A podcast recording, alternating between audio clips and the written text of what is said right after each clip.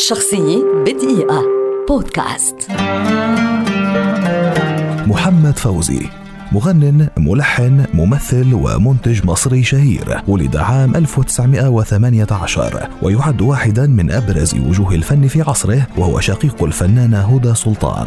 ظهر ميله للموسيقى والغناء منذ كان تلميذا وتعلم أصول الموسيقى في ذلك الوقت قبل أن ينتقل للعمل في صالة بديعه مصابني حيث تعرف إلى فريد الأطرش ومحمد عبد المطلب ومحمود الشريف واشترك معهم في تلحين الإسكتشات والاستعراضات وغنائها. عام 1944 طلبه يوسف وهبي ليمثل دورا صغيرا في فيلم سيف الجلاد ليشاهده بعد ذلك المخرج محمد كريم ويسند إليه دور البطولة في فيلم أصحاب السعادة. وبالفعل حقق فوزي في الفيلم نجاحا غير متوقع ما ساعده على تأسيس شركته السينمائية عام 1947 وخلال ثلاث سنوات استطاع التربع على عرش السينما الغنائية والاستعراضية طيلة الأربعينات والخمسينات. دأبت الإذاعة المصرية التي قبلته ملحنا ورفضته مطربا على إذاعة أغانيه السينمائية من دون أن تفكر بالتعاقد معه. وقد بلغ رصيده من الأغنيات 400 أغنية منها حوالي 300 في الأفلام. ومن أشهر أغنياته نذكر ماما زمنها جاية ذهب الليل وطلع الفجر مال القمر ماله؟ وبلدي أحببتك يا بلدي. هذا وقد لحن للعديد من مطربي عصره أمثال محمد عبد المطلب وليلى مراد وهدى سلطان ونجاح سلام وغيرهم. وله لحن شكل حالة خاصة وهو يا مصطفى. والذي أصبح أيقونة في الموسيقى العالمية حيث تم استخدامه في أغاني عالمية كثيرة. مثل محمد فوزي خلال مسيرته في 36 فيلما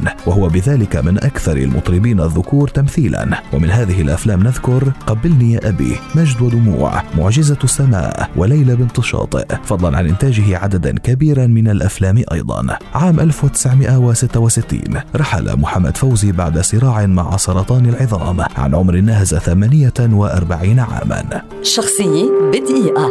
بودكاست.